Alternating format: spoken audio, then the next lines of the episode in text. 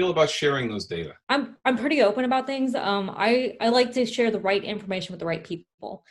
Um, I don't just want it like stuck out on the web where anybody can access it, but I also feel like I would love for like um, new uh, doctor in their residency to like be able to access it to learn to gain additional knowledge um I, or to like know how to treat the next generation of patients that like have symptoms like me. But do they need everything? Do they need like when i went to the dermatologist do they need my ob stuff like for uh musculoskeletal thing? So it's I, I think it's the right information to the right people is what i want to try to chase. That's kind of where i'm at. Hello, and welcome to Informatics in the Round, a podcast designed to help everyone become a part of the dialogue about topics in biomedical informatics. I'm Kevin Johnson, physician and informatics chair at Vanderbilt. I'm on Twitter at, at KBJVanderbilt, and on Facebook, and on Podbean, which is where you can find this podcast, among other sites. I hope that little teaser gave you a sense of today's topic. It's only the most requested topic we've had so far. By the way, if you want to request something, either send it out to at KBJ Vanderbilt on Twitter or go to Podbean and leave us a message under Informatics in the Round. Anyway, you asked for it, you got it. We have two of the world's experts on the topic of data privacy on the show today Dr. Ellen Wright Clayton and Dr. Brad Malin. They're both colleagues of mine here at Vanderbilt and are incredibly generous with their time today. They had a lot of information to share with a very inquisitive and incredibly engaged group on this podcast. Brad and Ellen are a dynamic duo in the world of genomic privacy and have literally been thinking about this topic their entire careers. There is nothing we could ask them that they couldn't answer. Thank you guys. You were honest, articulate, and as always, incredibly smart. Our other guests included an amazing singer songwriter duo, Alyssa Abler and Hannah Smith, also known as the Daily Fair. They were gracious enough to let us add their most recent hit song, that's what I'm predicting for them, to this episode. But even more impressive, they had a lot of stories and opinions to share about data privacy. As songwriters who tend to express emotions through their art, I wasn't sure how they'd feel about the leaking of private information. You'll enjoy hearing their thoughts about this topic, I'm sure. You'll also enjoy the song that we've stuck at the end and the song that we play a little bit of in the beginning, as well as listening to their music at www.thedailyfairmusic.com. The intro to this episode featured a coworker and patient at VUMC, Bernadette Ruby, a senior learning experience designer and fantastic photographer from Vanderbilt. She has a very complicated medical history and is one of those people with a diagnosis so rare that everyone in medicine wants to learn from her. That comes at a price, as you'll hear. Finally, I was lucky to get Sarah Bland back on this episode. She was a firecracker. But then, when isn't she? Sarah, you rock, and you help us keep the conversation real. Thank you so much for coming on. What do we cover, you ask? De identification, anonymization, HIPAA, by the way, not a female hippo, genomics, genetics, privacy, ethics, law, crime, minority report, and little white lies that some agencies can tell us. Yep, pretty much everything about this topic in some form. It was very, very, very informative. Okay, enough about the formalities. Hope you find this episode enjoyable.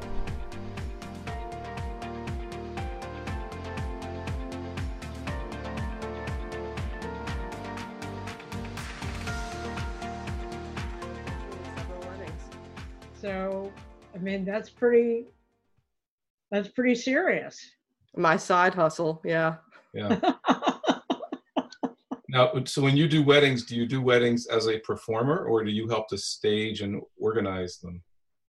Um, I used to do a lot of performing, uh, doing the music and everything, um, but now I, I, officiate. I will, I can marry people off. So, um, a couple of uh, a, cool. Well, more to talk yeah. about. We'll have to get into that. Hey, Alyssa, how are you? Good. How are you doing? Doing well. I'm Kevin. And where's nice Hannah? Hannah's coming. She's grabbing something. There she is. There she is. hey, guys. Oh, look at the shirt. I know. Isn't that excellent? Yeah. I was like, well, kind of fits with what's happening. Yeah. Hey, Bernadette. Oh my God, there you go. Is that the Simpsons set?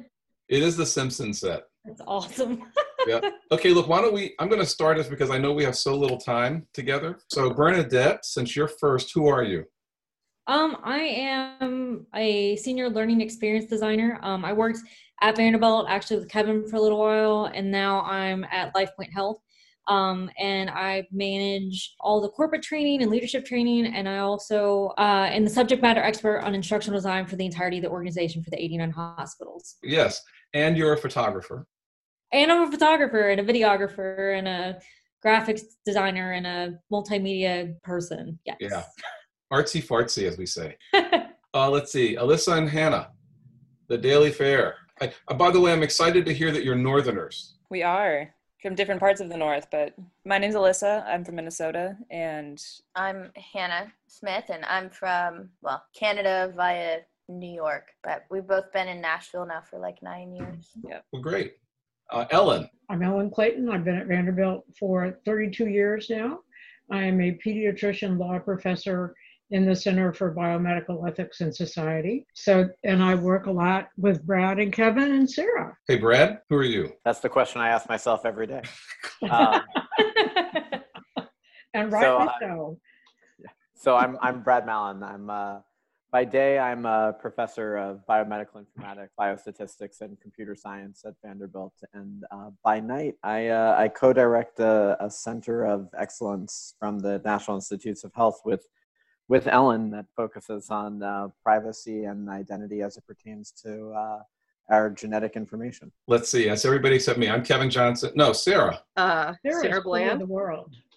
I'm just, loving the, I'm just loving the new haircut. Thank you. Yeah, I uh, YOLO'd and, and said why not during COVID.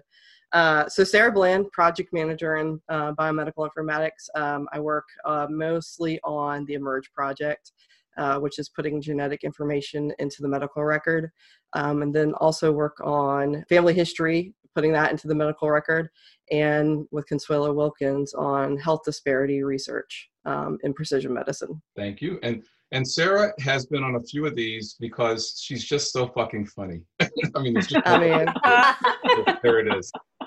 She always pulls back, you know, never says anything. Um, so I'm Kevin Johnson. I'm a pediatrician. I am the head of the podcast, and I'm kind of the creative, geeky person who came up with this idea of a way to showcase some topics in a way that everybody who's not on this call and the, and our guests can understand. You know, the whole idea of this is for us to have a low-key conversation that is entertaining and edifying, and um, that's it. So today, I'm going to start out by slightly embarrassing Al- Alyssa and Hannah, if I can make. that- Fabulous. challenge accepted. Okay, here it is. Ready?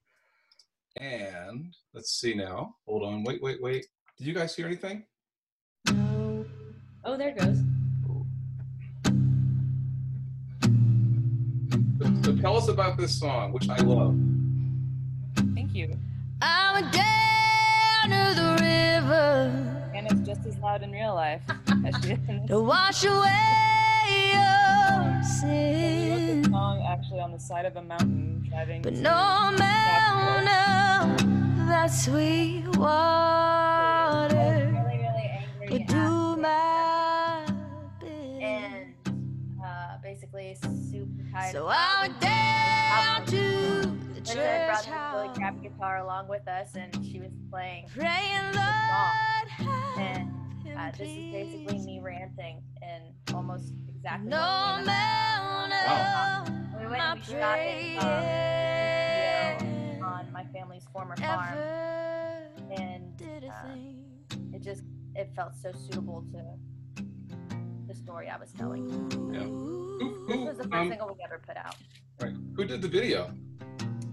Our friend Tommy Stanley, who is also a local guy um, that we met I through. pulled you down through the here. He did. He's actually done both of the music videos on our YouTube like page. stone from the shore. Well, as much as I hate to do this, I'm going to encourage everybody to look at this. But for now, I'm just going to say it's really amazing. And what I love is, I mean, are, so now you guys are not really Christian artists, right? Or are you?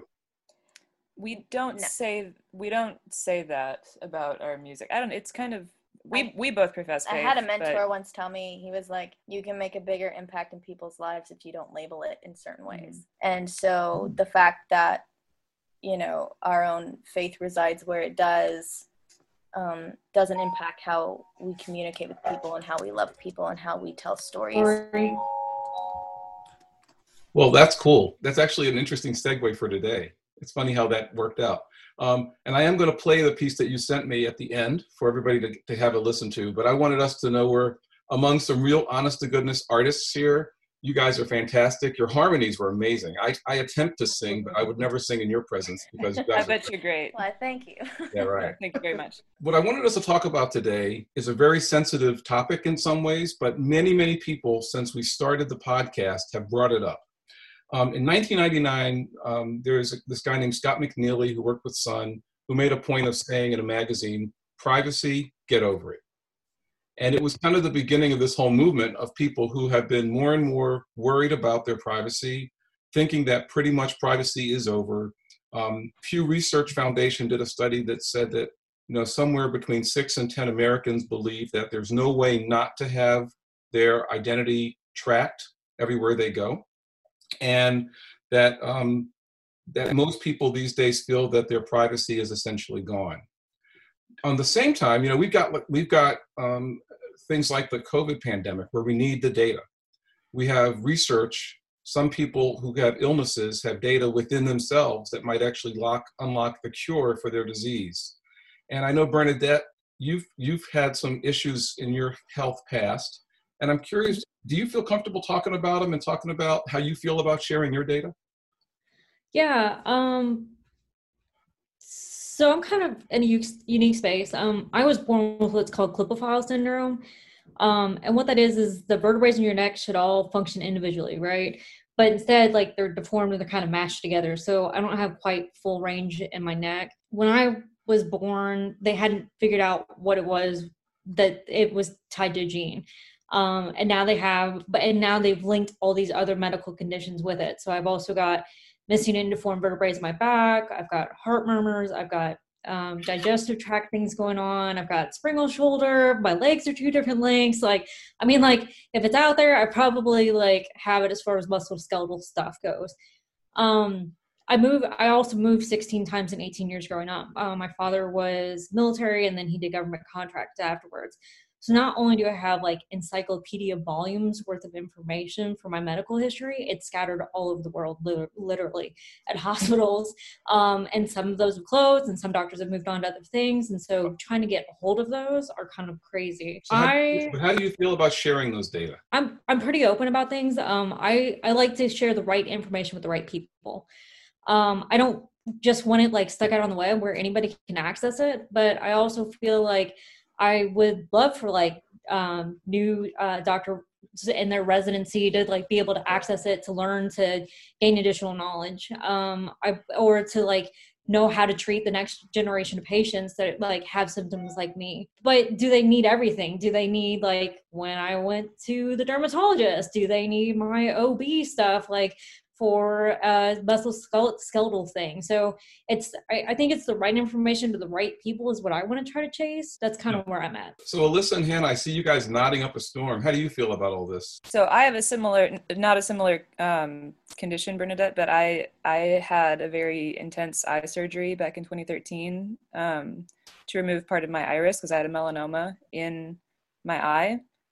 Ugh. Um, yeah, and actually, the, there were um, several doctors at Vanderbilt that, while I was living here, were monitoring it up to the time of the surgery. That's information I think is very just essential to have, but I don't know what else people may have of mine at this point. Right. Yeah. That- Does that bother you? I think I'm a, a bit of a realist, pessimist side person where I think that if you want that information, you're going to get it if you have the ability to do so. So I, I'm kind of of the mentality that privacy is going to be very different the more technology increases. So I'm I don't know if it bothers me personally, but I do think it probably has a greater effect on a lot of other people. I, I'm curious. So Ellen and Brad, one of the things that you and and of course Sarah, what you all have worked on at Vanderbilt has actually been trying to come up with ways that we can generate knowledge, actually learn from data without having a preconceived hypothesis. Typically, that means we want to get all the data from these patients in as much detail as they're comfortable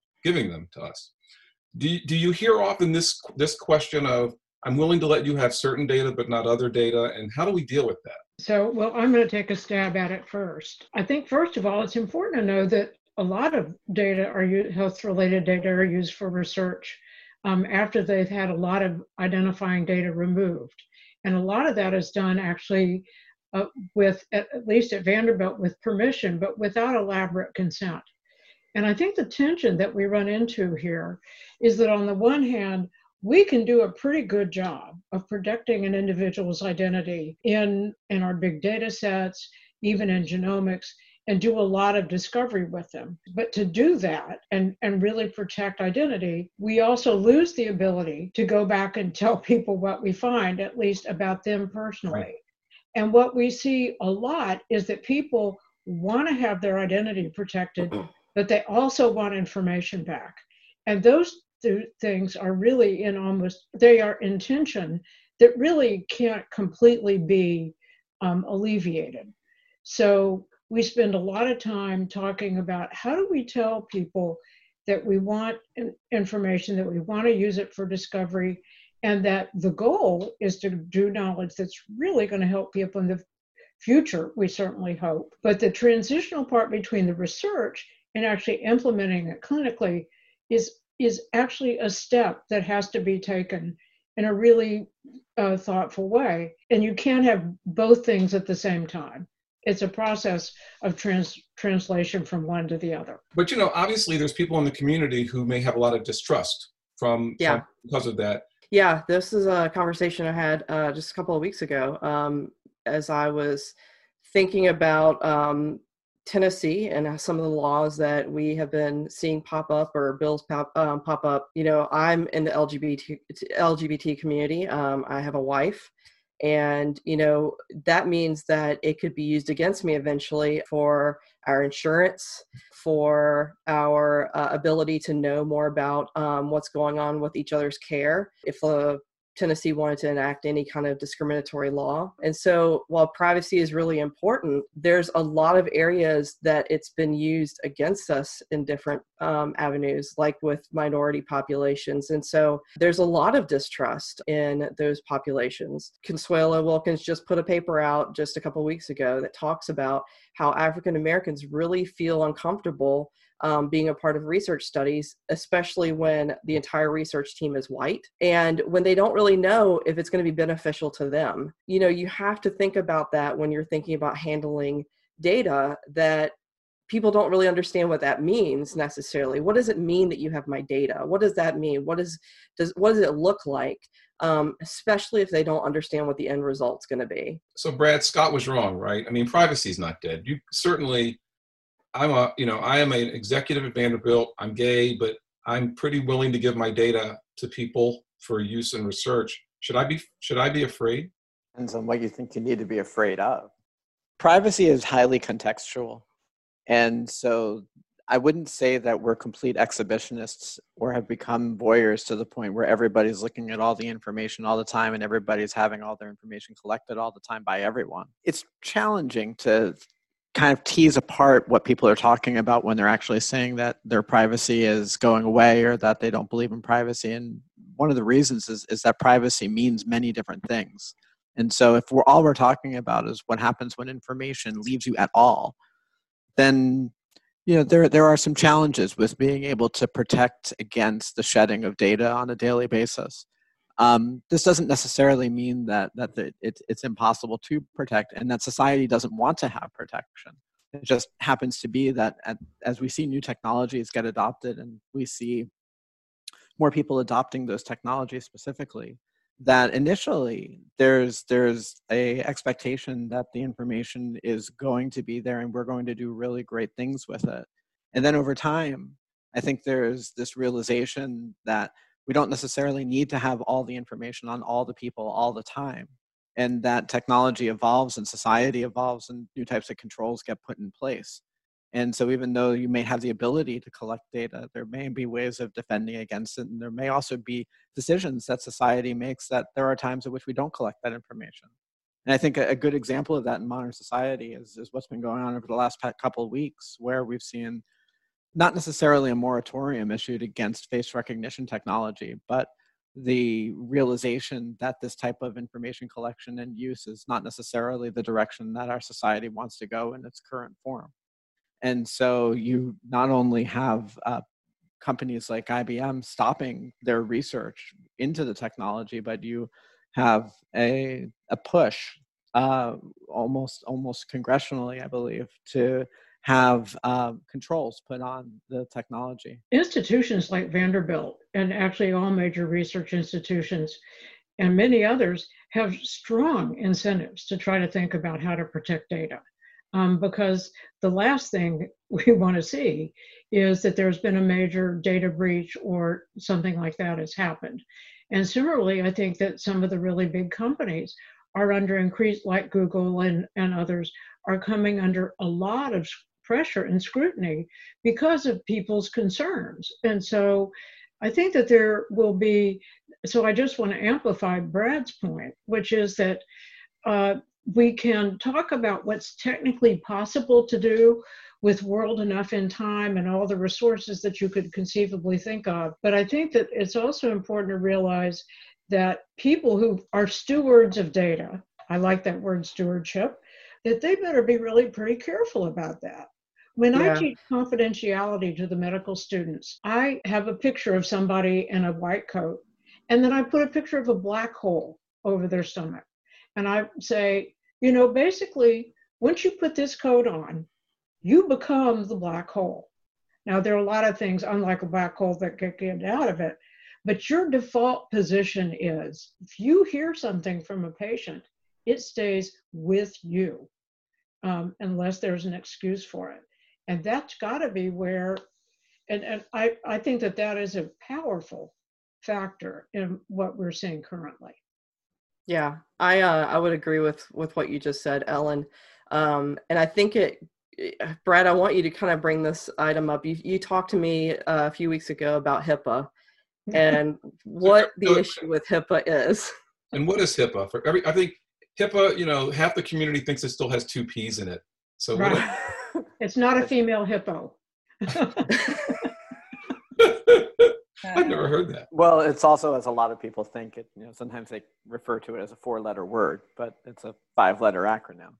You know, it's the Health Insurance Portability and Accountability Act of 1996, which is which is actually quite intriguing because it was uh, it was brought forward to try to standardize all of the collection and sharing of information used in the context of health insurance payments. But um, it then eventually evolved to have its own privacy and security rule associated with it, which was which is really actually quite intriguing because when when HIPAA first came out, Bill Clinton was the president of the United States, but there was no privacy or security rule. And then they tried to get it passed within Congress. It, it didn't pass.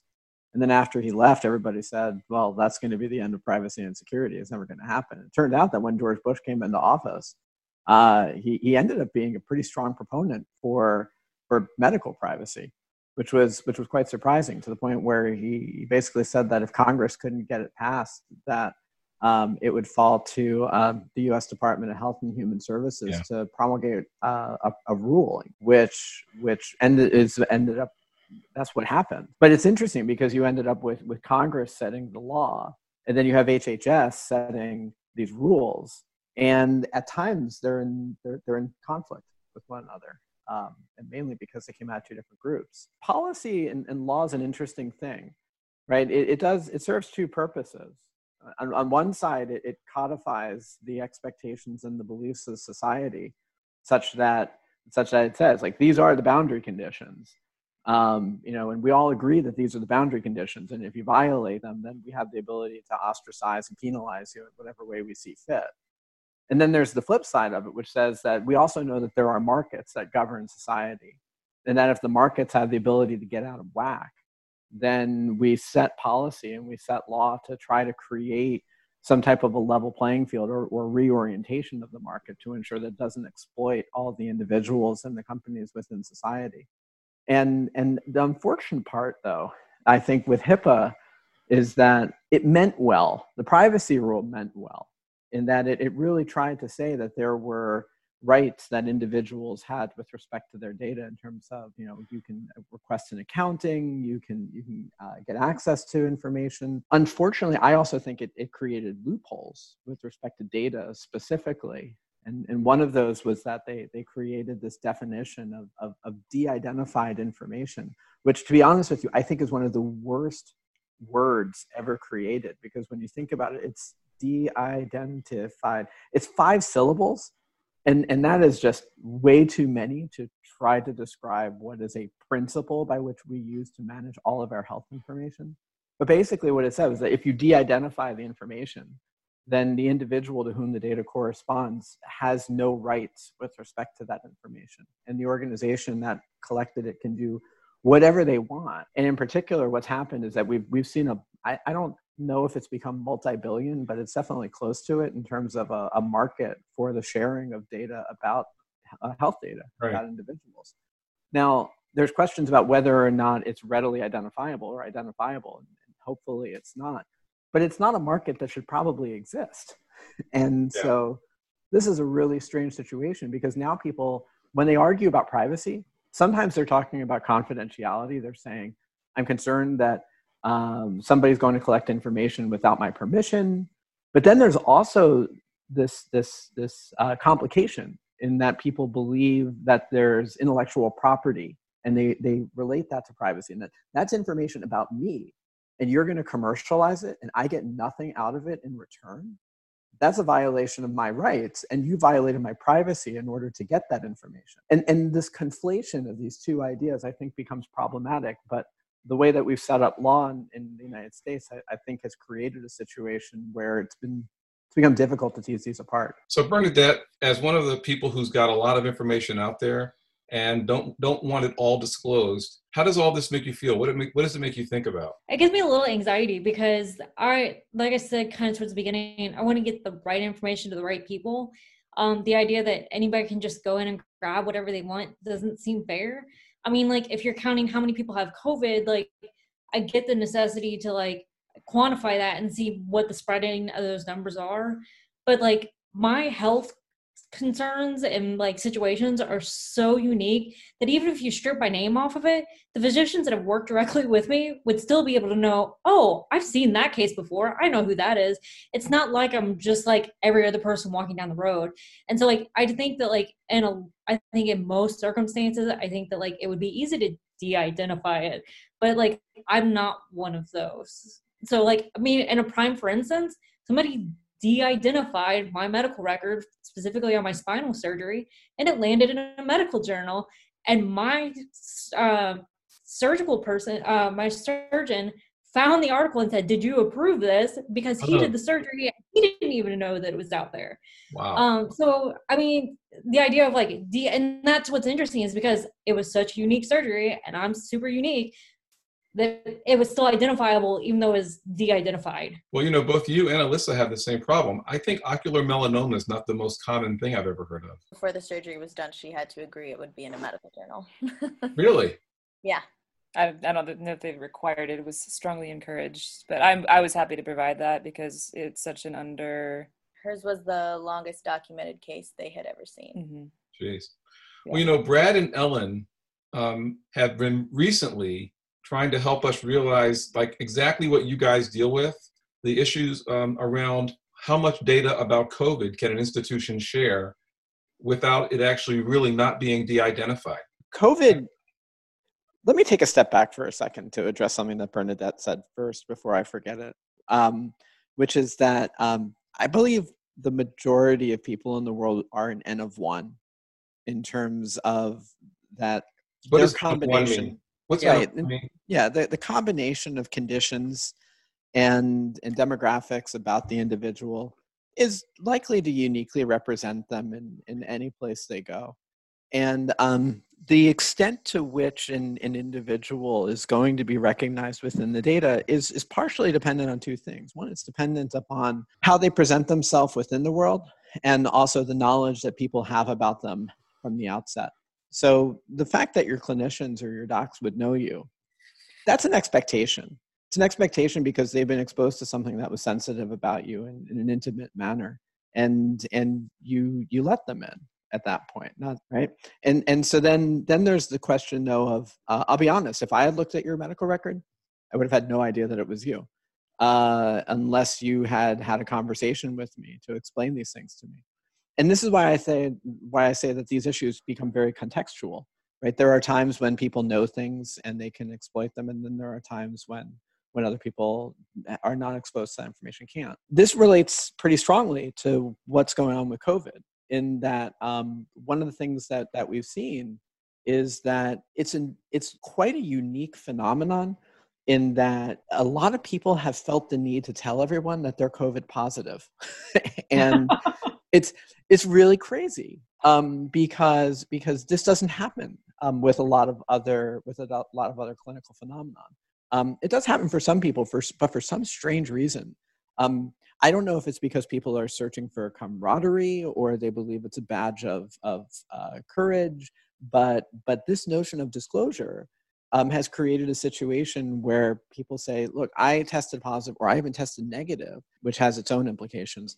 And and then um, once they say that, once you reveal this information, you're making yourself part of a club and it actually would make it easier for me to recognize you within one of these data sets because now I see, okay, well, I look at the demographics for this person. If there's only one person with those demographics, when I go look at data that Vanderbilt has shared, if they're the only person with those features, then I go, oh, that was John Prine, right? That there's a there's a perfect example. But then, but then you have the situation where if somebody doesn't disclose, right, but the information is made public that there was somebody who was positive, and you reveal the factors about that person, all their demographics, then there may actually be a lot of people who are out in the community that might look like that.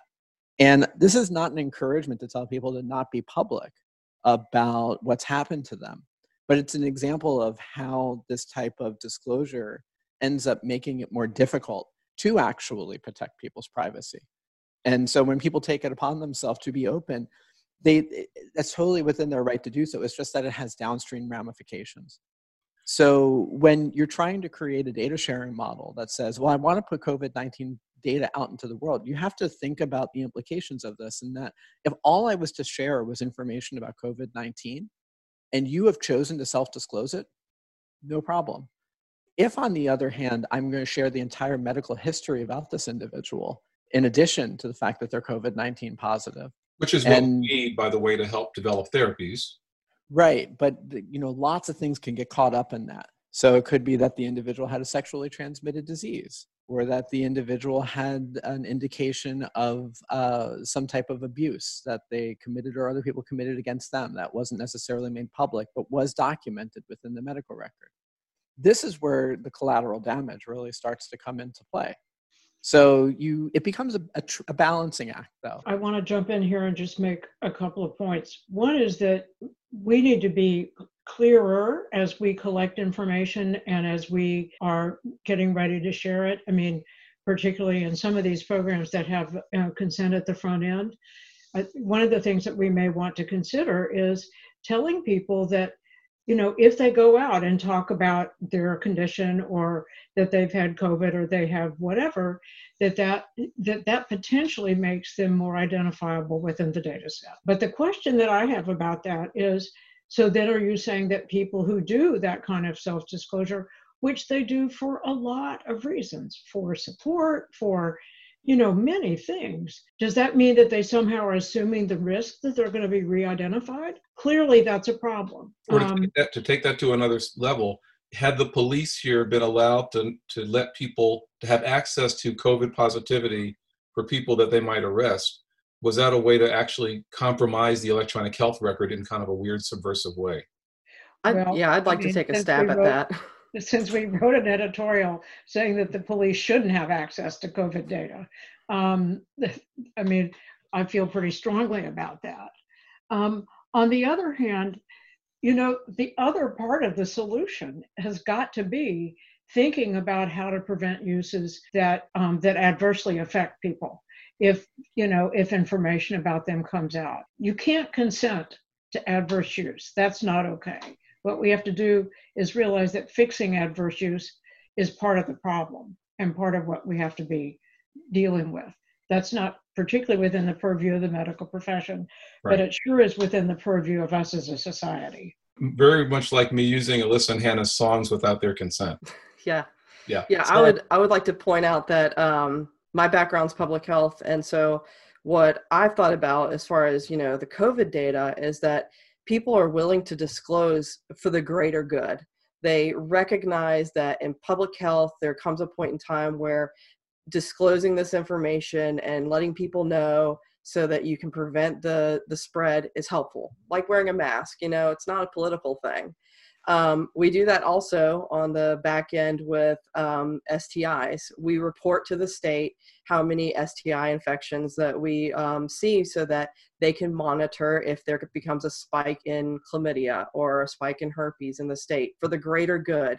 Makes sense.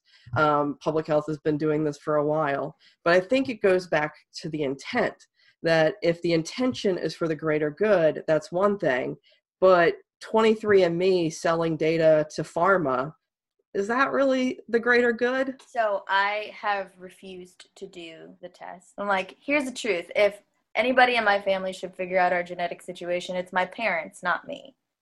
So since I am the product of my parents, if they want to do it, they can do it. And therefore, my genes are still trackable. That for me is just a personal choice. I'm open. If someone asks me my medical history, I'm more than happy to tell them but I did used to work in the medical field, not as like a scientist or anything, but I was the one collecting all the data from the patients, Hmm. all the very, very personal information. And because I am a personable person, people were more willing to tell me that stuff.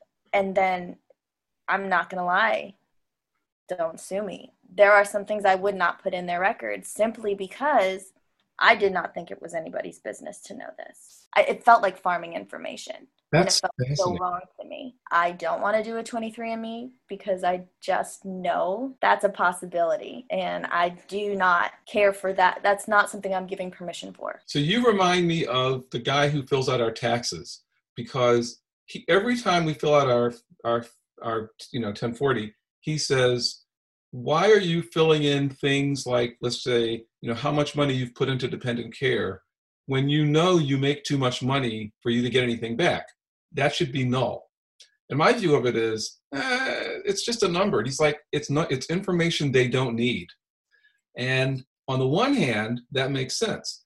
But now, if you're trying to figure out a cure for Klippel-Feil or, or f- trying to figure out whether there's some, you know, there's some epigenetic, which basically means things that happen after you're born, reasons why the disease could be better or worse, you're censoring the information. So you're actually making it harder for me as a researcher to try to find potentially associations between, you know, subtle findings that you may not think or I may not think are relevant, but that it turns out when you mine the data of every single patient, they turn out to be interesting. You're, you're getting me riled up, Kevin. I'm trying to. No, I've got stuff coming to you. I'm like, A good example, like with I, COVID I disease completely and- understand what you're saying, but there still has to be a volunteer level, like an understanding, like you're talking about the black hole. The doctor becomes the black hole. Well, at some point, there should be a conversation on one side or the other saying, Hey, I just want you to know because of these things, I would like your permission to be able to use that. I think it might be relevant at some point.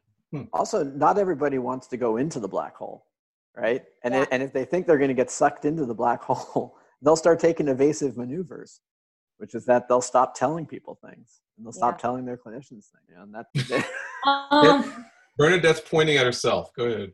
I go to the doctor, and if I get like this laundry list of six pages that I'm supposed to fill out, and all I'm going in for is a cold, I'm not giving you a whole medical history. Like I, I am that person. I'm like, no, you really don't need to know all that. I'm like, yeah, I got a heart condition, so like, let's not prescribe like some medicines, but I'm not, I'm not going to write everything out. There's no reason why a PA at a walk-in clinic needs to have my entire medical history. I'm just like I'm not I'm not going to spend the time doing it, and there's no need for them to know that. So, as as somebody who who does research with medical records in a in a retrospective manner, one of the things I tell my students is that when you when you see something in the medical record, you might be able to trust that. If you don't see an indication of it, chances are uh, you would have no idea if they failed to have a diagnosis or if it was just not reported. And you have to be really careful when you start looking at records this way. But this notion of evasive maneuvering, you know, on one side, I, I believe that individuals have the right to uh, hold back information. And this is the, the fundamental notion of privacy, which is the ability to control information about oneself. And, and if you so choose to do so, then that's, that's your right.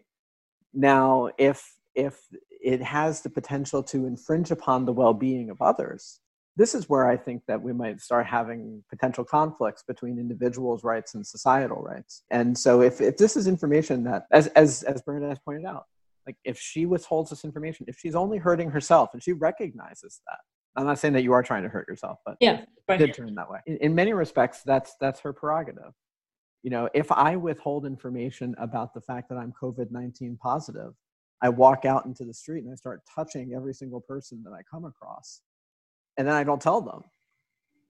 That's a problem, right? And that, that is where individual rights may actually start to break down. I just think there needs to be like a level of permission. Like the idea that like my medical stuff showed up in a medical journal, like I would have been happy to say, yeah, go for it. Like people need to learn. Let's like learn from each other. But like I would have liked at least the courtesy of, hey, we'd like to do this. Would you be okay with? Right. And so I I don't know. Yeah. I'm actually pretty surprised that you they didn't ask for your permission. I mean, because that's really pretty common. That's really pretty Uh, common these days. They got a pretty good hand slap. What? I said they got their hand slapped. Uh, yeah, So- well, I'm sure they did, but it's um, that's really pretty pretty doggone uncommon. I mean, one of the things that makes this level of permission difficult is that for the last several years, it's been a requirement from the NIH that if we get funding and collect data about patients, that they have to agree not only to for whatever it is that they're being the research is about, but that anybody in the future can use it as well to study any other problem. There are a few exceptions to that, but really not very many. And it initially started in the area of, you know, genetics and genomics. But there's a proposal that was issued last year that would actually make a condition of any NIH funding um, that any data that we get, and it's not only, you know, the stuff that's in your medical record, but I would think I do a lot of social science research, as does Brad. And I ask people stuff. Right now, we're asking a whole bunch of LGBTQ people about what they think about uh, genetics research. We've interviewed 31 people. We've gotten a huge array of opinions about what they think's good about it and what they think's bad about it. You'll not be surprised to know that there's a big array, but there's you know huge interest. And actually, what they mostly say is, "We're so glad you asked us because nobody's asked us what we think about this." But the idea of this sort of broad consent for data sharing that's now virtually a requirement of getting funding, you know, is a big issue for us. Among the things it's going to require is even greater care and stewardship by the data holders and the researchers. You think most patients know that there is this mandate that we have for data sharing? Hell no, boy, no. Come on. It's a consent form. No. Not that anybody reads those things, but I'm not Um, convinced that all investigators understand it either. Yeah, Um, I was gonna be say. I So, no, let me- no. let me- Most so- patients don't know. Right. And devil's advocate for a minute. How many people walk in with a sixth grade reading level or speak a second language and don't even read the form, but they realize that it's supposed they're supposed to sign the bottom? Like how how are we double checking to make sure that they're getting the care like that they're understanding the documents that they're signing and that they're being explained to like and like the implications of what that is. I was at the doctor a couple weeks ago, and the lady said to me, I heard her say it, Dr. Johnson, there's a form here you have to sign. So I felt like I understood everything. I'm kidding. Brad's like, really? No, how do, no. How do we get him to be taken off this call, and we'll just Uh, all continue? I will say that one of the times that I went recently, because I was involved with um, developing the consent process for our de-identified genetic database. That one of the recent times I went to the doctor, they not only did not give me the form, they gave me one of those little things like you sign at the Kroger, you know, and it just there's just a line for your signature that says I acknowledge that I've read this. I, I just asked, that same thing happened to me, and I I straight up because I've done this. I just wanted to know because you can ask. I went up and I said, um, "Can I please have the printed material to read this?" Did they, Because did they no, I have have a copy? it. Did they have it for you? I tell you, it takes people back. Like you can't just offer somebody to sign this, to sign their life away to you when you really have no idea. You know, they always say, my mom is a stickler for it. Always read the fine print. Yeah. And um, I'm finding so often because we have talked about this with quite a few people that they've never ever read the consent forms. So there's a there's a great study. There's a great story study that that uh, Aleecia McDonald and Lorrie Cranor had done almost almost 15 years ago that looked at how many end user licensing agreements or terms of service you come across on a daily basis while browsing the internet or using your phone. And it was found that if you you took the time to read all of those documents, it would actually be more time than the actual minutes that exist in a day. So all the things that you do in the day, you literally cannot read it all. It is impossible. There, there is a push to try to simplify this, but it is unfortunately when people call these privacy policies, what they really mean is that they're cover your legal ass type of policies for these companies and that they're not really designed to be in the interest of the individual. They're designed to show the point at which you sever your responsibilities with respect to that person or when you've proven that they've signed away things to you. And Like I said, that's always the case, but Yeah, well, and there's a large fear I've also found with people who sign it out of fear for not being treated. What do you, what do you do if someone doesn't sign it? You know? Yeah, and I mean, your point being that there are people who are legitimately sick. I mean, it's not like they can either see well or control themselves well, but the, the forms are sequenced in a way that you really only get one shot at it, and it's before you get care. It doesn't have to be that way. We can, many places will bring the forms in during your visit or wait until somebody else can come and explain them. I will confess that now that we've gone electronic, it gets a little trickier because these systems have hard stops, which means if a form's not signed, you often can't go to the next step in the care process. Whereas in the old days, they would have skipped it and they would have brought a clipboard back to you and said, "Can you please sign these forms?" and you get a chance. So, so I have to ask another question. I know we're we're not going to have a ton of time. I wanted to cover this. I noticed that you guys are not so. I'm looking at Elise and Hannah now. Not all that comfortable with 23andMe, and that means that you might possibly have some concern about genetic data being even more of a problem. Is that a fair statement? Um, we have differing opinions on this. Oh, do tell. Somewhat. Somewhat. Pray tell. Yeah. Do you want, do you want to go first? um, so I'm I'm a much less private person Okay. than than Hannah is, and actually we're not. Um, we've been in a band together for ten years, almost Mhm. eleven. So we've lived a lot of life together. We're not together, and a lot of people just assume that we are, which is always really interesting because we do. We're each other's emergency contacts. We do go to each other's doctor's appointments if they're you know of a, a certain se- like seriousness or whatever. All of our family immediate family members pretty much live out of state so we are basically for all intents and purposes each other's domestic partners so there's a certain level of trust that's been built up over time now with the 23andme stuff i don't have a lot of things that i don't care uh, that i feel people shouldn't know about me i'm pretty open book Bernadette, how about you? I don't know. Uh, I, I'm kind of torn on it. I feel like, and maybe this is just my ignorance. It's that like when you get down into that genetic level, it's not like my bone deformities where like somebody could recognize it like from one strip of DNA to the next. When somebody's just looking down a sheet of it, like are they really going to know who it is? I guess my concern would be is like negative usage of it later down the road. So like they want to come after me because I'm the cure for something that like that would be like the only thing that I would be have any real hesitancy towards it. It's like is there any real reason to fear it? Like is there an is there going to be an adverse or could there be an adverse? I have to say that of all the things about me that are out there or that might potentially be out there, I am a lot. I actually usually, when I do this, do a slide and I have genetic information and my social media stuff. And th- I don't know how many Google hits there are of me, but a lot.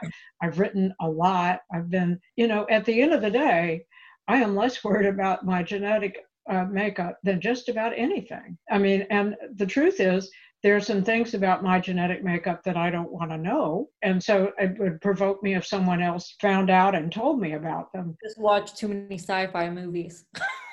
no, I, I, think I think the future has yet to be completely written in this regard. I don't believe that we know all of the potential uses of genomic information. I think people were expecting it to be much more fatalistic and deterministic than it has actually become. But every day there are new studies, there are new association studies. I worry that there will be misappropriation with respect to genomic information in that it will it will be used in studies that are not used necessarily against the individual but against groups of individuals.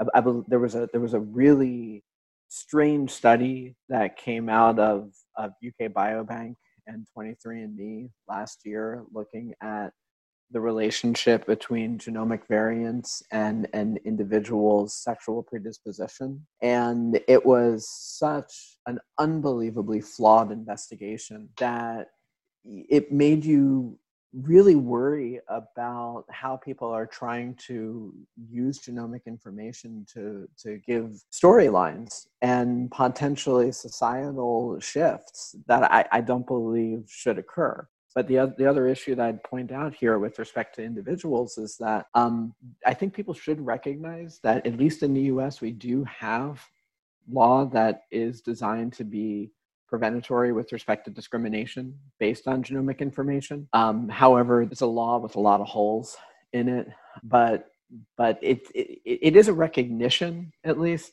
that there is something to be protected for individual whether or not you have to worry about things that go bump in the night the way i look at this is is that if, if people are going to find ways to take information and use it against it against you or against society or try to use it for insurance related purposes in the future it will be done and so it's just a matter of uh, you know to what extent can we actually get a handle on well that really goes back to the point that i made earlier that at least part of the solution is to figure out what rules we need to do to govern use. Because you know people will be i mean people will um, will try to hurt other people. I mean we see this on a daily basis. So but i think our obligation is to you know is to try to figure out how to control that and how to try to prevent those misuses. Can one of you just tell everybody what the message was from the UK study so that because we have four LGBT people here, they want to know the answer? Short version was that they were trying to show that there were genetic variants that were indicative of sexual predisposition.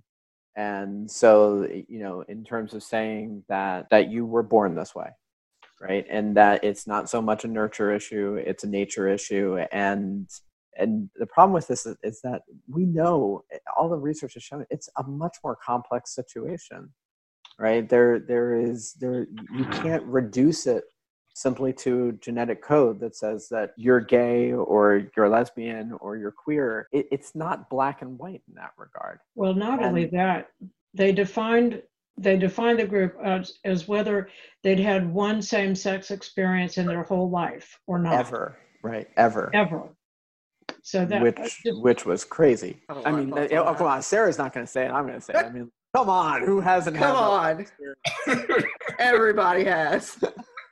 okay, show of hand. No, I'm just kidding. Um, Take a poll. I didn't sign my form. You can't see my hand. Hey, Ellen, I know. I mean, have... Look, I see Daniel Craig walk out of the water, and I'm just like, I mean, Bernadette, what's the difference between genomic and genetic? Don't know.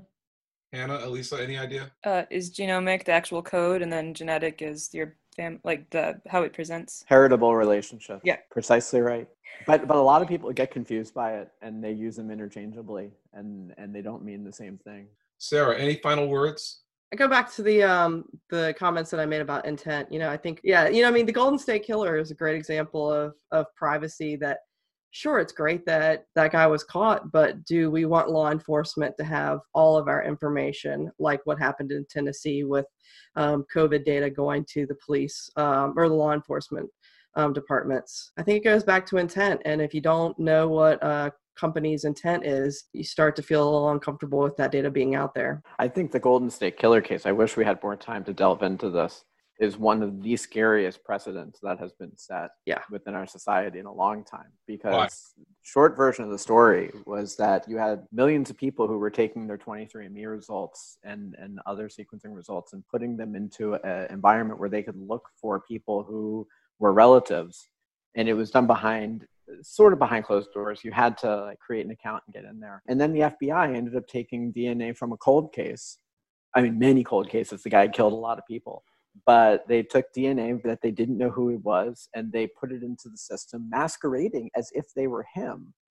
And then they ended up finding a third or fourth cousin that they then went to and then reconstructed the family tree for, and then started asking all these people within the family, hey, did you have a weird guy who was in your family who was living in California at this time?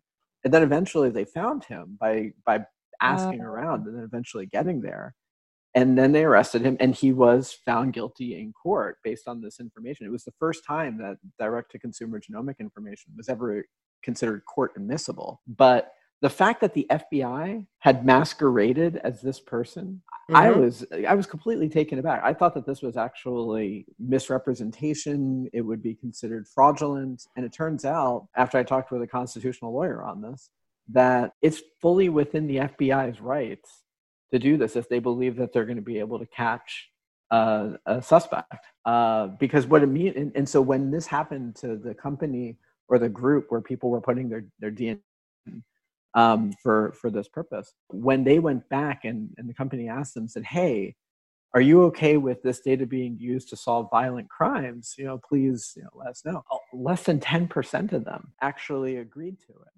right? Some people thought this was fantastic. They're like, you're going to find killers. And then there's this guy standing on the side that says, yeah, in your family. And it's like, but, but a lot of people were just Yeah. saying, no, this is, this is just. Yeah, because where does it stop? I mean, uh, you know, I want crimes to be solved. I mean, you know, we've heard about all these rape kits that sit and never get tested, but I'm sorry, we are living in a current state where we're re- realizing that law enforcement policies have to have some changes. And I'm sorry, but I don't trust that law enforcement offices aren't going to say, "Ooh, how can I, you know, put something on them for a traffic stop?" I mean, I really, you know, if especially if it generates revenue, I don't take uh, solace in thinking that they'll do the right thing. Bernadette, any thoughts? I think it's good to solve the cold cases, but I mean, to what extreme? I mean, I think like, and this is like a whole tangential thing, but like them trying to crack into the iPhones and pressuring Apple to release like a back end. I mean, like, how far are we going to let that be pushed? Like, in a lot of arenas, I don't think it's just in healthcare. It's funny. We were reading the article um, that was sent, and I I just kind of shouted out. I was like, "This is like Minority Report."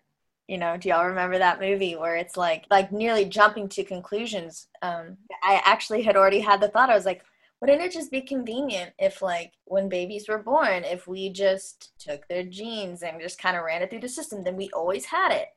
And then I was like, that is such kind of an evil thought to have that from infancy we're tracking whether or not this person is committing a crime. and uh, or whatever. I mean, else. it just again, I watch a lot of sci-fi, so my brain is constantly going through the possibilities. But um, like, where do you draw the line? We already maybe don't have enough lines Yeah. drawn. So, so Brad, as we we've got to close, these are really great. Um, Brad, if if if somebody's listening to this and they're freaking out and they just want to know where you can go for truth in terms of what's the risk, should I or shouldn't I, where would you send them? Sarah Bland. under what con- i mean the problem is under what conditions if it's about privacy in general i would say one of the, the better resources is the um, electronic frontier foundation or the electronic privacy information center epic i think both of them do a really good job of, of collating information about potential threats as well as policy and technology that people are creating to try to instill protection. If you step away from the academic literature and try to get towards some things that are in plain or layman's terms that can be read. Uh, I, I, think that that Danny Solove has written some wonderful pieces, as has Mark Rothstein at the University of Louisville. I think if you read what they have to say on these matters, it's easily to digest, easy to digest, and, and I believe it's it's pretty level-headed. Well, thank you. As we finish up here, guys, first of all, really a provocative conversation. This I knew that one of the biggest challenges of dealing with privacy is it's far-reaching, and oftentimes there are no answers there's a reality, and then as as Brad I think eloquently stated, it's a story that's not yet finished. The breadth of what data, data that we have and the ways that we're able to compute against it and the ways that we're joining it are just fundamentally changing almost hourly. So Alyssa and Hannah have a song called Evil in the Water. We do. Yes, you do. I have a feeling it relates to this topic. I was quite a bit, yeah. Nice segue there, Kevin. What do you think? well, that song, so that that song is is very personal to me in particular, and came from a whole discussion and kind of lifetime and therapy of processing the hidden things that family does, and that is generationally passed down from person to person, especially when you're not allowed to talk about it. Yeah. Wow. So it's sort of that idea that lies and fear breed more of the same thing, and just wanting there to be transparency and vulnerability and honesty instead. Hmm. But in order to do that, you have to at some point decide I'm going to make this really difficult choice for myself to be the person that decides, okay, I'm I'm going to take one for the team and hopefully help other people start that healing process and that being able to think of something differently uh, the ethics question within that is well do i tell a specific story so i can call a person out in particular? Or do i protect that person because i care about them and their feelings and the rest of their life and their friends and whatever? Yeah. Do i tell everyone who it is or do i write it in a way that it could be you? It could be someone you know. Well that that does fit in beautifully. Uh, I, I can't wait for everybody to hear it the single will be coming out we're thinking in september mm-hmm. so this this thank is you. one of the first times we've shown it to anybody yeah. so thank yeah. you for asking thank you for Great. i have to say it took my mood all the way like deep below the basement it's, it's, a little sad right I kind of makes you think it yeah. might be yeah it might be some people it's the, it's the kind of stuff that brad's gonna love good perfect no.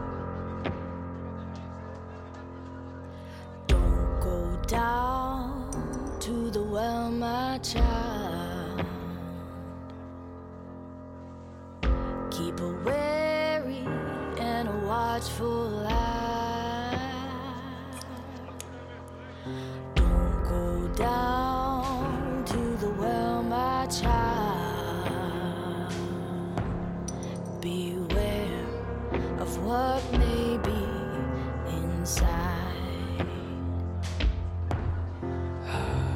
Cause there's